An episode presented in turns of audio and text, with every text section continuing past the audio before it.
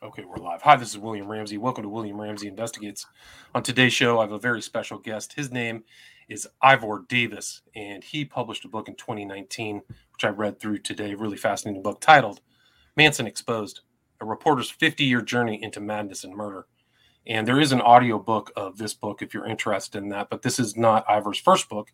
He's also written uh, another book titled Ladies and Gentlemen, the Penguins in 2018 and also a very well received book that I saw on Amazon with like over 100 five star reviews titled The Beatles and Me on Tour. That was published in 2014. And an original book that he published on Manson goes all the way back to 1970, which he mentions in this book, Manson, Manson Exposed. The title of that book was, and you can still see it online. You have to pay $315 if you want to read it, but it's Five to Die, the book that helped convict Manson. And it actually was part of the court case of Charles Manson. And Ivor Davis has his own website, the website is his full name, Ivor, I V O R D A V I S, books.com. And you can see all his works there. He has contact information there. But uh, I'm delighted to have him. I've kind of been chasing him down for a little bit. So, Ivor Davis, thanks for coming on the show. Welcome. Thank you very much, uh, William, and uh, thanks for having me on the show. Awesome. So, for people who may not have heard your name, uh, you have a long career in journalism. Can you talk about your background and how you got involved in the Manson family saga? Well, very briefly, um, in the early 60s, I came to America without a job. And I was very lucky because in 1963, uh, I was hired to be West Coast correspondent in Los Angeles for the biggest, uh, one of the biggest London newspapers in England, the London Daily Express. And, and some of you listening and, and watching may know back in those days, people actually read newspapers. Can you believe that? Um, so I, I worked for the paper and I was their West one man West Coast bureau. And as a result, I got into some terrific stories. I mean, I, I and that's how the Manson situation came up. They called me one one morning at the weekend. They said, go down to uh, the canyons of Beverly Hills because there's been a, a series of murders, and that's all they knew. And, and that's how I got onto the Manson case on day one in 1969. I think it was about August the 10th, 1969. And off I went to uh, the Beverly Hills area. Uh, it was a, a, a, street called Cielo Drive. And there I there was a bunch of TV people, radio people, and that's how Manson's murders unfolded. But it unfolded over a period of time. And I must say, um, when I got there, I had not a clue uh, what the situation was, and no, nor did anybody else. But um, the amazing thing is, and this is such a coincidence, literally three doors away from the murder house was my old soccer friend, a guy called Phil Freed. And so I popped in his house and said, I'm here. Can I use your phone? Because those were the days when you didn't have cell phones. Can I use your phone to call my story in when I'm ready? And I said, Phil, who lives in that house? And he said, Well, I know that Roman Polanski lived there with his wife and a bunch of other people. I said, Roman Polanski, he's married to, to Sharon Tate. Indeed. And so that's how I got a slightly head start on who lived there. But then we waited to find out uh, who the victims were. And then slowly over the next few hours, the names of the victims unfolded. And so there I was in the front lines of the situation, uh, learning, of course, that Sharon Tate the beautiful actress, eight months pregnant, had been murdered. She was the wife of Roman Polanski, the famous Chinatown film director who was in England at the time. And the uh, and I, I learned the other names of the other victims as the police revealed to them, revealed them to us as we stood outside uh, the estate. And that was how I kind of got uh, uh got christened on the on the whole Manson craziness, murder, tragedy. Right, and that was August 1969, right?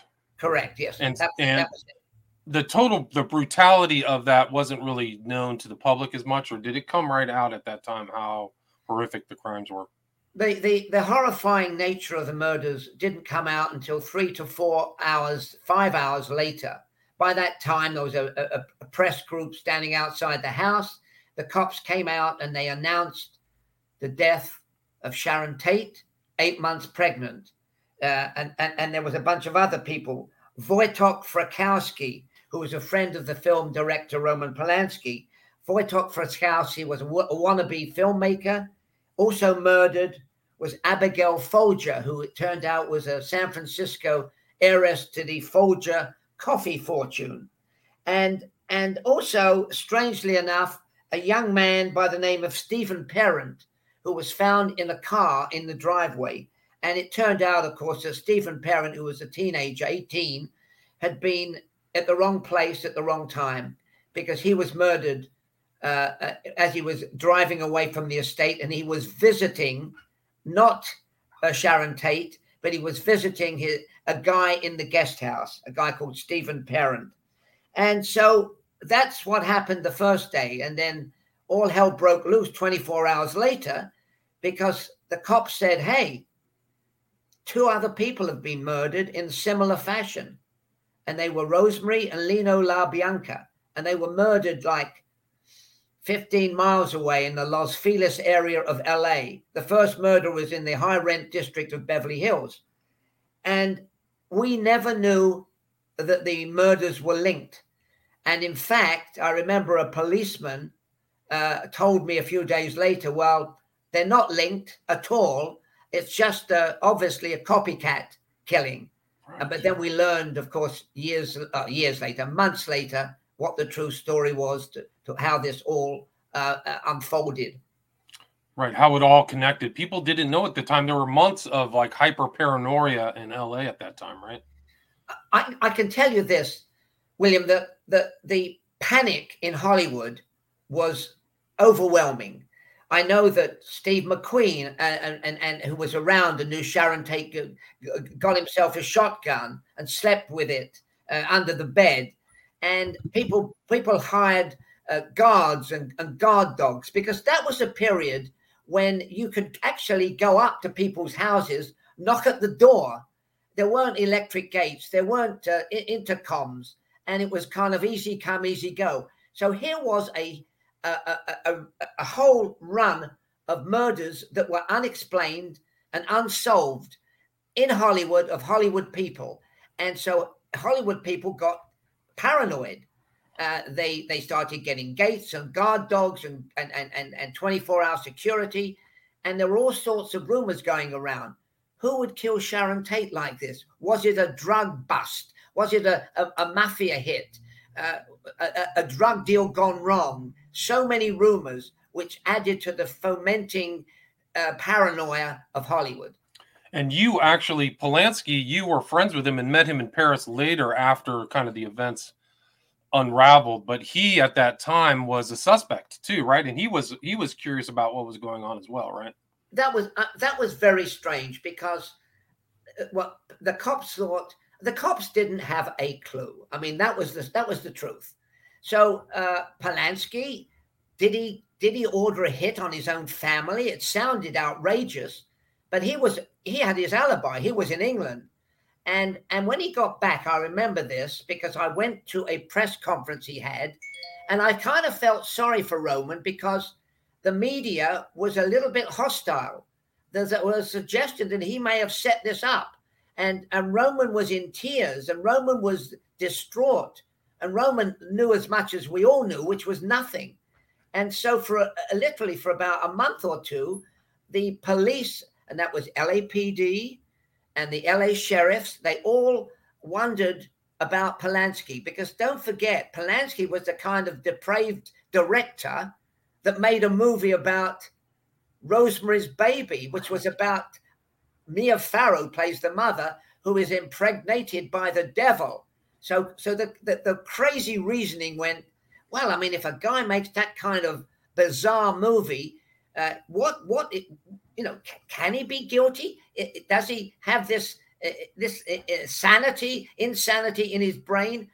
It was a confusing time in Hollywood, believe me, at that time until until uh, they they decided that Manson and his gang were the were the people who were the ones that were responsible. Right, and that wasn't until uh, Sadie Mae Glutz or Atkins spouted off in jail, but he actually was kind of. I found it interesting in your book that he was enlisted by the cops to kind of be uh, he and uh, Sharon Tate's dad were kind of like independent PIs or private investigators. That's right. Can you talk yeah, about that, that's a very interesting point you bring up because very few, you know, not too many people realize this. So the cops thought Roman's friends, one of Roman's friends may be responsible. It shows you how desperate they were. And they gave Roman a, a, a fingerprint bloodstain kit to go round to his friends' houses and, and run the test on their cars to see if there was any bloodstains in their cars.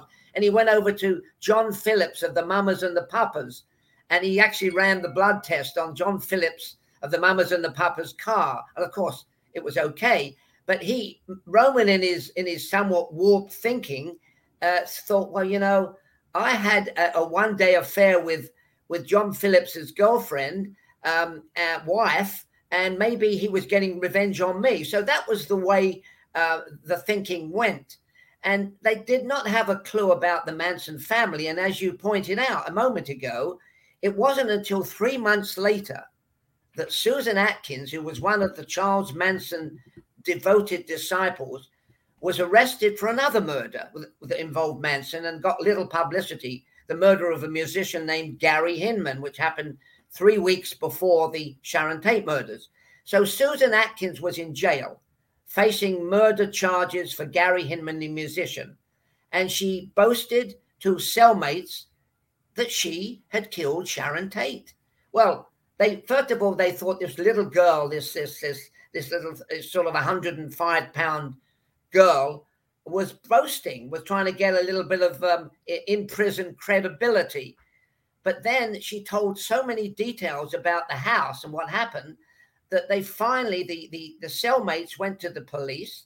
The police at first kind of blew them off, but then eventually some cops, some sheriff's department cops came to the prison, the jail where Susan Atkins was there, and Susan Atkins spilled her guts and described in vivid detail the murders, etc. So that right. was how they cracked the case. It wasn't police work; it was a pure lucky break that Susan uh, Susan Atkins blabbed to the cellmates, and that's how the case was finally broken.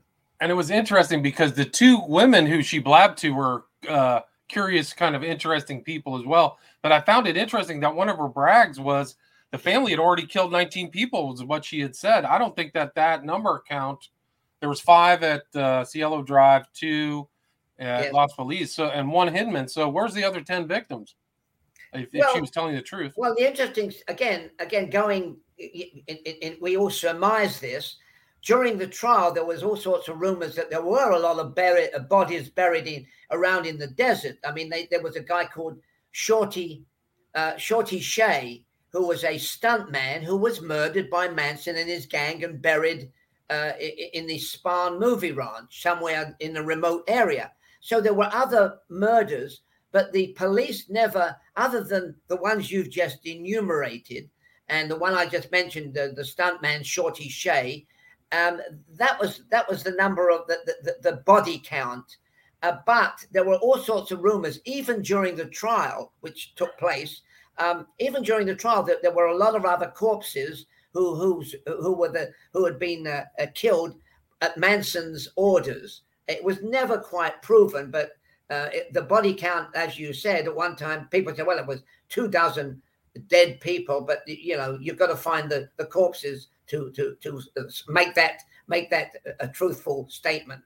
But one of the fascinating things about your involvement in this case was after the news of Atkins broke, they t- tied her back to Charles Manson, who they already had in jail. Can you talk about how your involvement that in your involvement in that?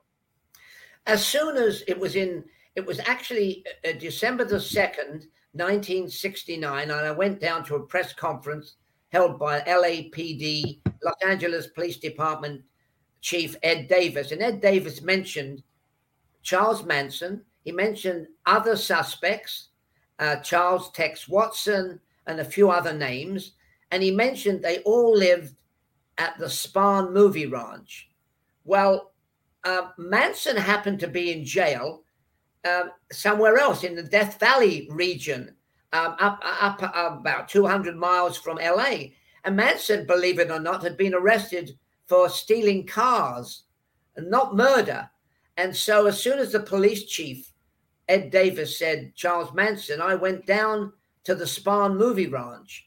And the Spahn movie ranch was a, a sort of a, a, decrepit ranch that in its heyday was a, a terrific spot for, for movies. I mean, they shot a lot of westerns there, a lot of a lot of big films, but it but it had gone into decay, and it was now a, basically a place where tourists went to ride horses, and that's where Manson was living with his uh, devotees at the time. So I, I, I got in on it very early because as soon as I heard Manson, as soon as I heard the Spahn Movie Ranch, I raced down to the Spahn Movie Ranch and spent two days, three days actually, talking to remnants of the Manson family who were not who were not involved in the murders. And through them, I got a most disturbing picture of Manson, his his devotees, how we brainwashed them all, how we fed them LSD, um, and how he said there's going to be a revolution, uh, there's going to be a bloodshed, there's going to be a blacks uh, uh, uh, rioting, race war, right? Race war, race war, a total race war, and um, and they believed him. And Charlie Manson told his devotees, you know what? We're going to escape to an underground city in the California desert. And when the blood stops running, we will emerge from this underground city and we will be kings of the castle. I mean, talking to you as I do right now, that sounds absolutely ludicrous. And it was.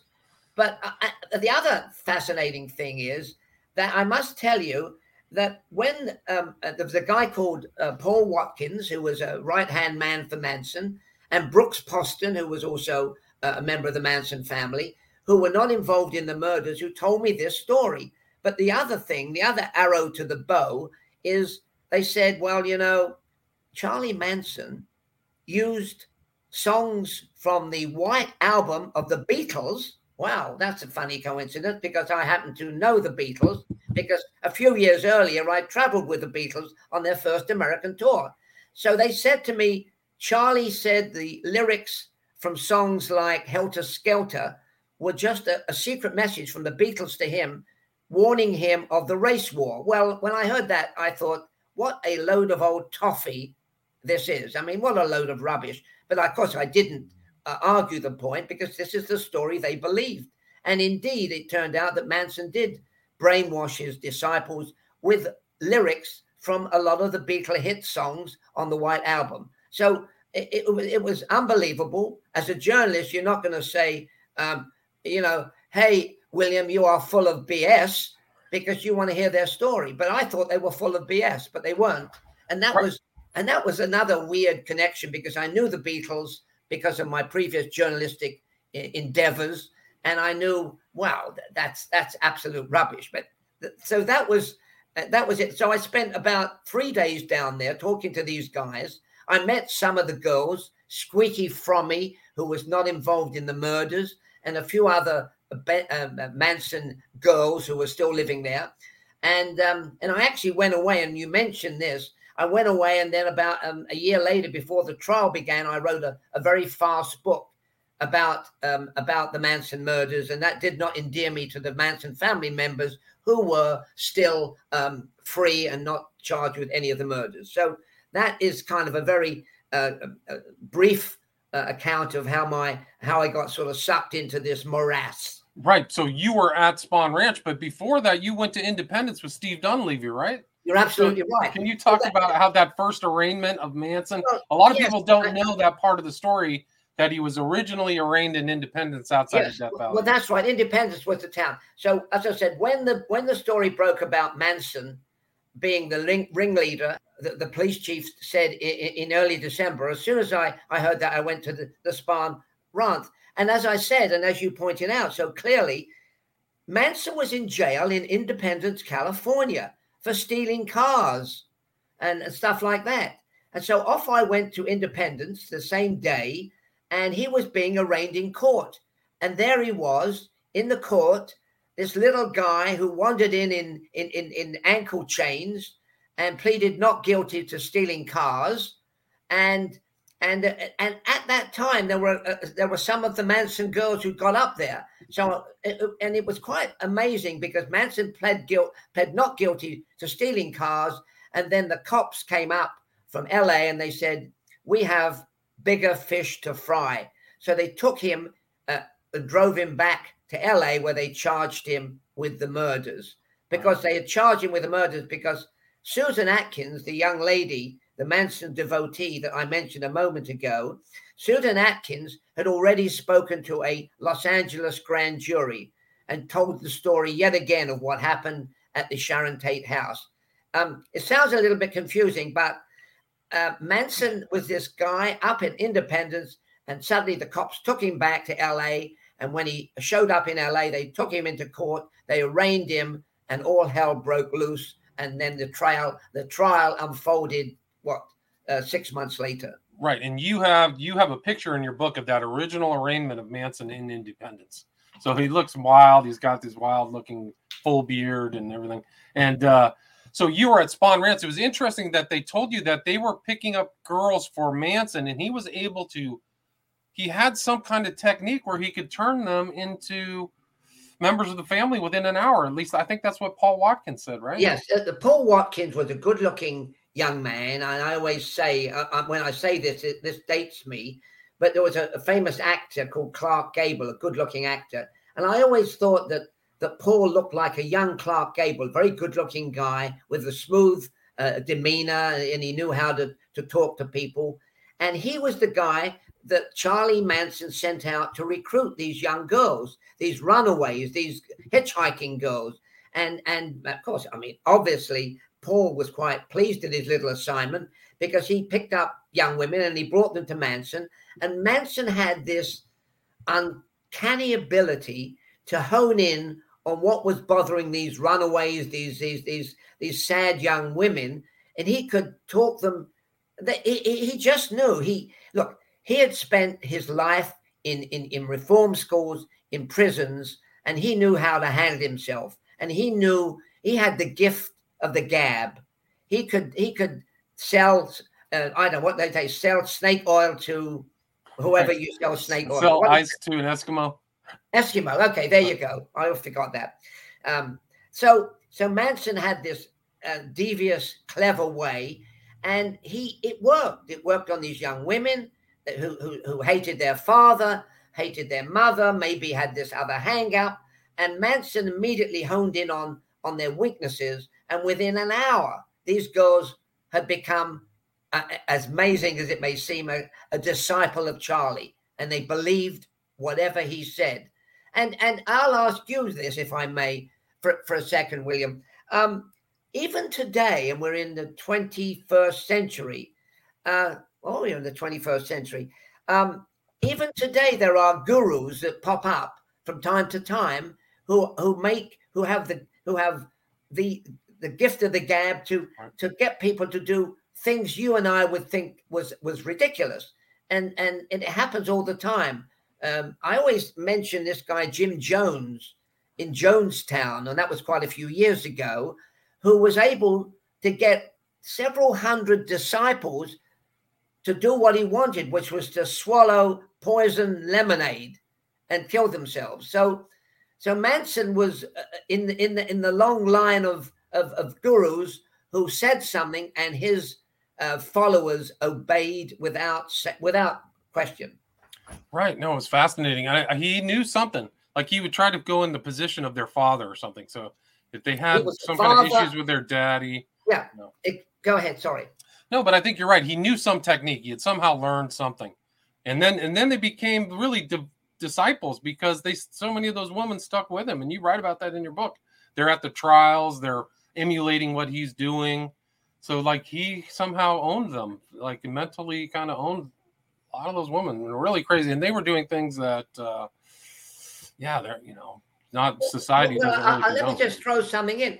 I mean, they were so devoted. There was the there were the girls that were in jail facing trial. There were a bunch of of young women and guys who were outside. And on one occasion, and, in, and I think it was in the middle of the trial, that they they they took a bunch of guns and raided uh, they raided a sporting uh, store in Los Angeles and their and their I mean, this is outrageous, but it's true. They raided a sporting store in West Los, in in in in the South Los Angeles area where they were going to steal guns so that they could then uh, be heavily armed and break Charlie out of jail. I mean, right. it's it's it, it, it, listening to it today, fifty odd years later, it boggles the mind, and you say, "Well, I don't believe that. It's outrageous," but it right. wasn't then. No, I mean it was a crazy era too. So a lot of his kind of apocalyptic rants and stuff were based upon nuclear fears, war, you know, Vietnam and stuff like that. So it was a cra- and a lot of social upheaval too. Too. So the context is important. But he, I mean, so you he got transferred to L.A. and your book, your original book, Five to Die, was carried by was it Kanarek? Was his, his defense attorney, whatever? Yeah. Well, what happened was um, I had written this very fast book called Five to Die, which was based on my um, my reportage from the Spahn movie ranch. And so when it came out a couple of months, two or three months before the trial began, Charlie Manson's lawyers brought the book into the judge and, sh- and showed the judge um, the book and said, look, we cannot have a fair trial when this book has come out. So we would like uh, you to change the venue to somewhere else, San Francisco, where they don't know about this case. And the judge looked at my book and he said something like, oh, this is the usual scurrilous rubbish uh, motion denied. The trial will continue in Los Angeles, and it continued in Los Angeles. Gotcha. And and so, can you describe what it was like? I, I, the trial. I mean, it was a ten month trial, right? Yes, it was. And I must tell you that it was a, a bit of a circus because, first of all, Manson uh, and the girls they started off they shaved their heads they they they they, they put swastikas on their forehead and crosses on their forehead they came into court every day singing um, and and then they and then manson hired um, the, the most obstructionist lawyer he could think of to handle his case, a guy called Irving Kanarek, and and the rest of the the rest of these defendants, uh, Susan Atkins and Leslie Van Houten, and Patricia Krenwinkel hired lawyers, well, lawyers who were inexperienced. Well, I would say that Leslie Van Houten hired Ronald Hughes, and Ronald Hughes was straight out of UCLA Law School. He'd never even handled a traffic ticket. And here he was handling the most notorious murder case in, in the history of, the, of, of that time. He knew nothing. Uh, he knew nothing. I mean, his, his office was the garage uh, that he rented uh, with no windows but a plastic uh, a plastic ceiling, uh, no telephone. He knew nothing about uh, law and order and, and, legalities. And then they had um, for Susan Atkins, they had a guy called uh, Daye Shinn, and Daye Shinn was a lawyer that whose major cases were immigration requests for green cards. Again, obviously that is perfect uh, training to handle a major murder case. not, not. Um, and so that was the, the the caliber of the lawyers. And so as a result, it was a bit of a madhouse. Uh, I, I, mentioned that. I mentioned the uh, Manson's behavior during the trial. Uh, on one occasion, as the trial got underway, Manson got upset with the judge, and and we I was sitting in the the third row, and Manson suddenly jumped up, grabbed a sharp pencil, and dived at the judge and said, "You know, I'm going to kill you, old man." And of course, fortunately, a, a, a, one of Bailiff. the bailiffs, yeah, one of the bailiffs, kind of rugby tackled him, and and and then Manson was put in a holding room where he watched uh, the next week's uh, trial unfold on a on the television. So uh, that's what happened. Uh, uh, inept lawyers. Um, uh, the case went on. And then the amazing thing is, I must tell you this that once the prosecution led by Vincent Bugliosi, who was the deputy district attorney, once the prosecution finished its case, uh, then the, the, judge said, now the defense has an opportunity to rebut the, the, the prosecution. And the lawyers all got up and said, we have no evidence to present. And that was unbelievable. Uh, wow. Nobody wanted to say anything, although I suppose they had the right not to testify, um, to if because it could it, it could incriminate them. But I'll tell you this: the thing I remember most about William about the that trial was that Manson did testify for one hour. However, however, he testified when the jury had been sent away because the judge wanted to hear what he had to say. So Manson got up, and I remember that vividly because for one hour, Manson talked about how he was a child of, of broken homes, how he had nothing. He was quite eloquent. He made sense. He, he rambled on for one hour and without a note. And wow. after after he finished his little presentation to the, the courtroom with no jury there, the judge said, Now, Mr. Manson, perhaps you would like to uh, uh, repeat that when the jury comes in. He said, No, I am not testifying. And the girls all stood up and said, We are not testifying. And then the, the, the, the jurors came back and they never heard a single word of defense from any of the defendants. Wow. Right. Amazing. No Amazing. character witness, nothing. That's nothing. incredible. And he the only you, time, William, the only time the character witnesses came in was the jury convicted Manson and the girls, and then they had whether they should get the death penalty. And at that stage, uh, the girls testified, and so did the parents of a couple of the girls testified. But that was the only defense. But the, but the but the verdict had been in guilty on all counts. Right, and so he was gone. I mean, it's interesting too because Bugliosi, that whole helter skelter element was his theory of the case, but.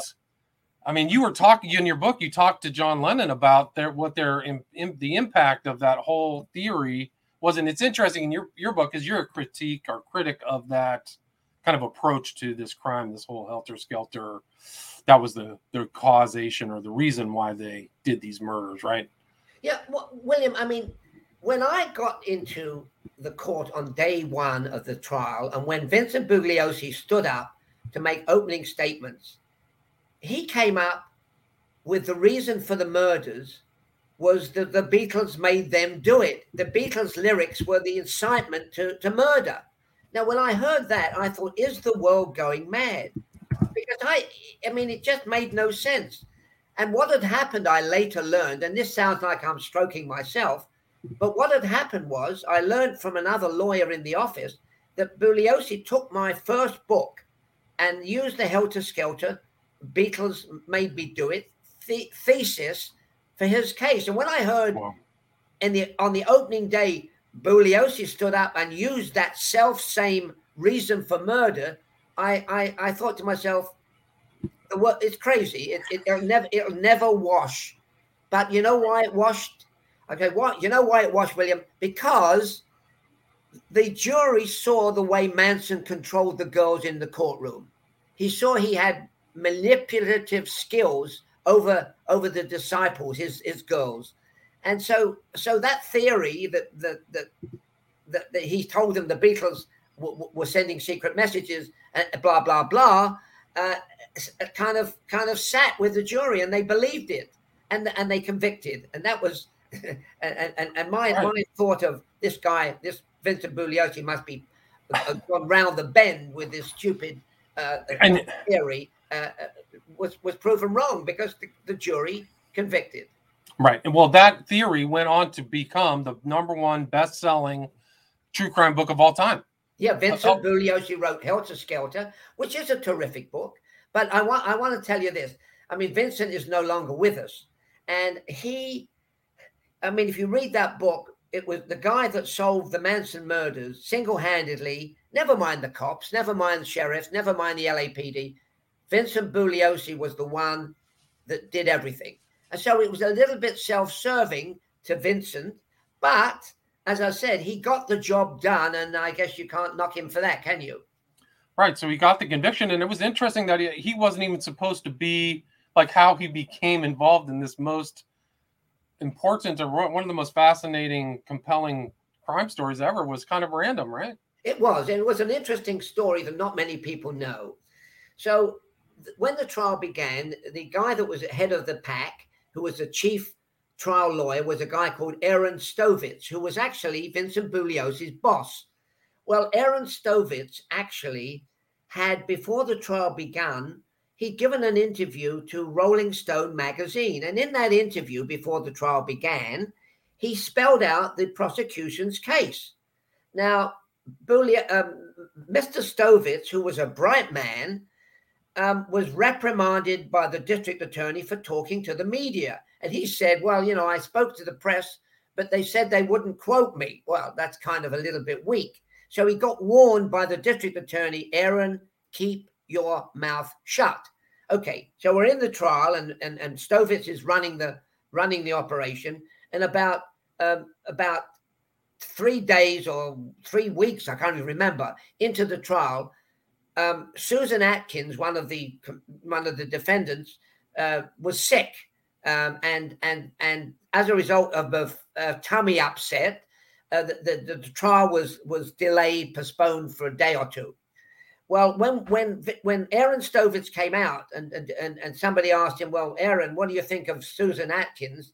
He said, "Well, she's a fantastic actress." And he mentioned a, a famous uh, Sarah Bernhardt or Barnhart. Sarah Bernhardt. Yes, he said it's better than Sarah Bernhardt. I'm glad you remembered that. I didn't. Um, better than Sarah Bernhardt. Well, the Los Angeles newspapers ran with ran that quote on the front page headline. As soon as that came out, the district attorney called Aaron in and said, "Aaron, you've blown it. You're off the case. Goodbye." And in, in stepped the intrepid Vincent Bugliosi.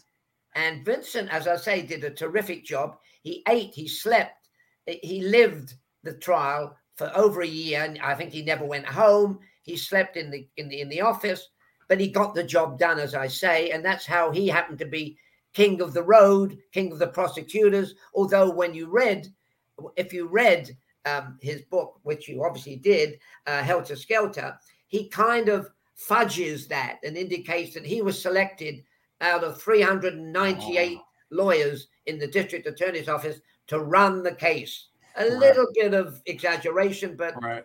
self-serving. He was, yeah. uh, yeah, he he was an interesting character. There's no yes, question about it. He was, but uh, there was a real. I mean, during that trial, there was all kinds of death threats, and people were afraid. Somebody got drugged, heavy drugs. Yeah. So the context of the trial too was really scary. Like I think he got threatened with uh, his family got threatened.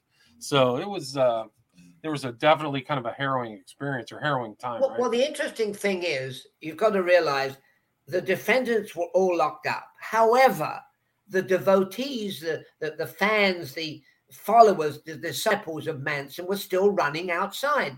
They stood outside, they shaved their heads, they told the media, We're going to be here until Charlie walks out a free man. And uh, they were also a, a, bit of a threat.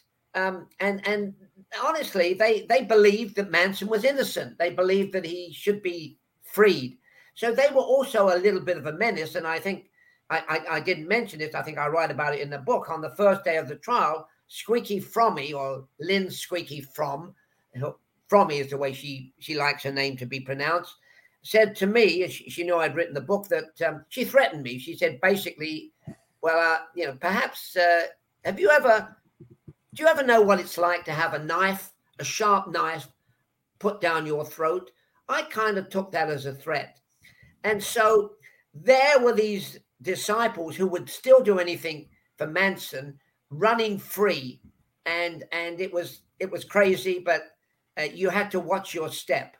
Right. I mean, and there's a lot more in your book. You go in detail about a lot of other stuff. Dennis Wilson, Melcher, Manson, a lot of detail about the trial but we're kind of at 38 minutes. Do you mind taking a few questions, Ivor, before we wrap it up? Absolutely. Okay, cool. Uh, one somebody asked, let's see, were the it's fact says question were the killings part of a ritual, random, or some revenge hit? Do you ever? What's your thoughts on motive?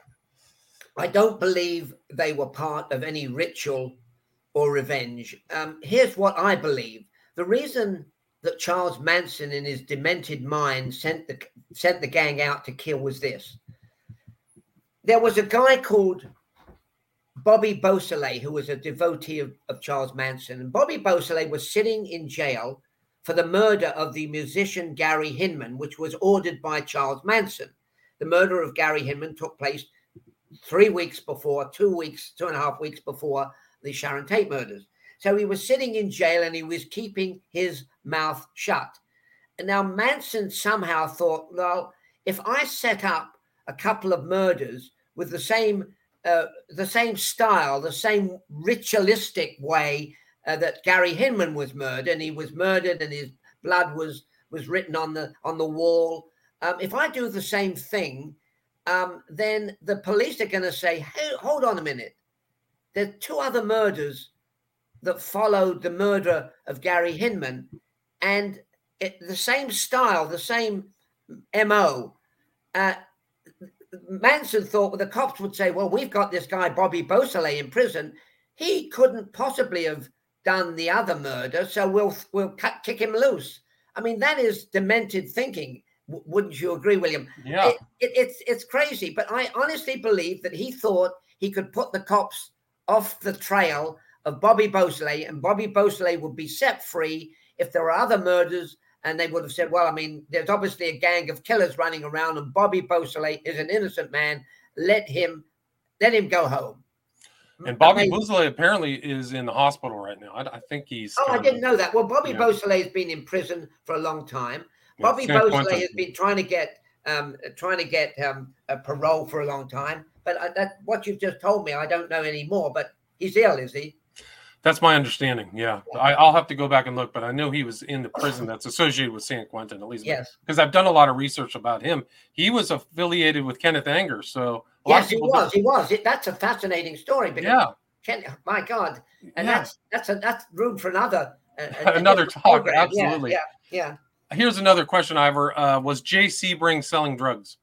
Um, yeah, I see that uh, uh, Joshua is asking a question. Um, Sebring wasn't selling drugs, but he was into drugs. I mean, the night of the murders, uh, Jay Sebring's drug dealer showed up at the Sharon Tate house to to to drop off a, a, delivery. And to be honest with you, Jay Sebring was into drugs. Uh, although, um, you know, what's going to happen is I, I've been approached by some people who say, you know, Jay Sebring, Jay Sebring is a forgotten guy. And, you know, he, he was he was an innocent victim, which he was. But he also had a colorful background. He was the he was the hairdresser to Steve McQueen and Paul Newman, uh, and and Sinatra, and, yeah, and Sinatra and all those people. So the idea is, I don't think Jay was selling drugs, but Jay was definitely into drugs. And did you ever hear anything about kind of the occult elements around there? I knew that Tate was in Eye of the Storm and Polanski had done Rosemary's Baby. And I had heard that Sebring had kind of like he was into the occult too. Did you ever get any any feel for that while you were in LA at that time in '69? Um, not not really. I must admit. Uh, I mean, I've heard all the things you have mentioned, and and indeed, um, uh, I, I, don't think black magic. You know, the, the, I forget the name of the black magic. Uh, the, the guy was a Satan of the area. Supposedly met with Manson. Oh, LaVey. Uh, uh, Le, well, Anton LaVey. Yes, yeah. that was it. And and so there may have been some dabbling, but I don't think it was a, a, a, a key factor in what, what went down, to be honest with you. Gotcha. And Susan says, You're a treasure, little bits of information. Guys, you should get this book. It's very detailed, first person account on site. And uh, again, the title of the book is Manson Exposed A Reporter's 50 Year Journey into Madness and Murder. And where can people? Can do you still have signed copies? I know you have an audio of this book, audio book. I have an audio of the book. Um, uh, I'm, I'm, I'm just thinking now. Um, yeah, uh, you can get my book, of course, on uh, Ivor Davis books at gmail.com. I think that's it. Or you can get it on you can get it on Amazon, which is probably easier. And then you can go to my website and send a send a note, and then um, I'll send a signed card, and you can stick it in the back of my book because in this day and age, as you know, as everybody knows, William, there ain't many live book signings out there there. And I, I did quite a few in the when the book came out but but now I'll, I'll just send a picture uh, or, or a card or something which people can then stick into the into the book if they contact me via my uh, Ivor Davis uh, books at gmail.com so ivordavisbooks.com is your web. That's your website, and that's your email too. So you can get the email. Is there anything you'd like to add, or anything I'd missed before we wrap wrap up? Yeah, no, you've gone into some fascinating details, but as as you know, and as everybody knows, and there are so many Manson devotees and Manson fans out there, it's it's it it never goes away. It just never goes away. And so, uh, all I want to say is that right now, um, Leslie Van Houten and Patricia Krenwinkel, who are still alive, are trying to get out on parole. And every time they apply for parole, as as I'm sure you know, is the parole board says yes, but the governor of California says no. And I think that's going to be the next time that happens. The, the parole board's going to be rejected and they're going to stay in jail for the rest of their lives because it's a political thing. And the same thing goes, and I know not we're talking about it and we're running out of time. Um, uh, I, I, I was very into the Bobby Kennedy murder. I was at the hotel at the time when he got shot in, in the kitchen, and I and every so often Sirhan Sirhan, who murdered Bobby Kennedy, uh, and I saw it, um, is up for parole, and and he's up for parole now. And the parole board says let him out. He was the guy that killed Bobby Kennedy. Uh, let him out, and then the governor of California will eventually say, "No way, is he going to get out?" So that's the same with the with the with the Manson women. Yeah, it's too bad. I mean, Sirhan Sirhan should be out. I don't think he did it. I don't. He wasn't in the right position. But uh, there's a lot. I just did a show on mind control about him but oh, that's very yeah. interesting. Yeah, because because it would not seem to be. I mean, I mean, I know we don't. We're not talking about Bobby Kennedy, but because I was there and because I I, I sort of followed what happened very closely. Um, Sirhan, uh, was there a second gunman? Uh, it, it's it's it's a, a, a topic that just won't go away. Yeah, I've, I've uh, there's a really good book by Lisa Pease who I interviewed about that whole case. And yes, I yes, that, I remember. Yeah. Here's Joshua says that should be your next book. You should do a book on you being at RFK, and you can take it all the way to the present because Sirhan Sirhan's still around, right? Yes. Anyway, uh, it's a delight to talk with you. Thank you so much for your time. Again, the title of the book is Manson Exposed: A Reporter's 50-Year Journey into Madness and Murder by Ivor Davis, and you can get the audiobook on Amazon website ivordavisbooks.com, which I'll put in the show notes. Thank you so much. Thank you. All right, stay there.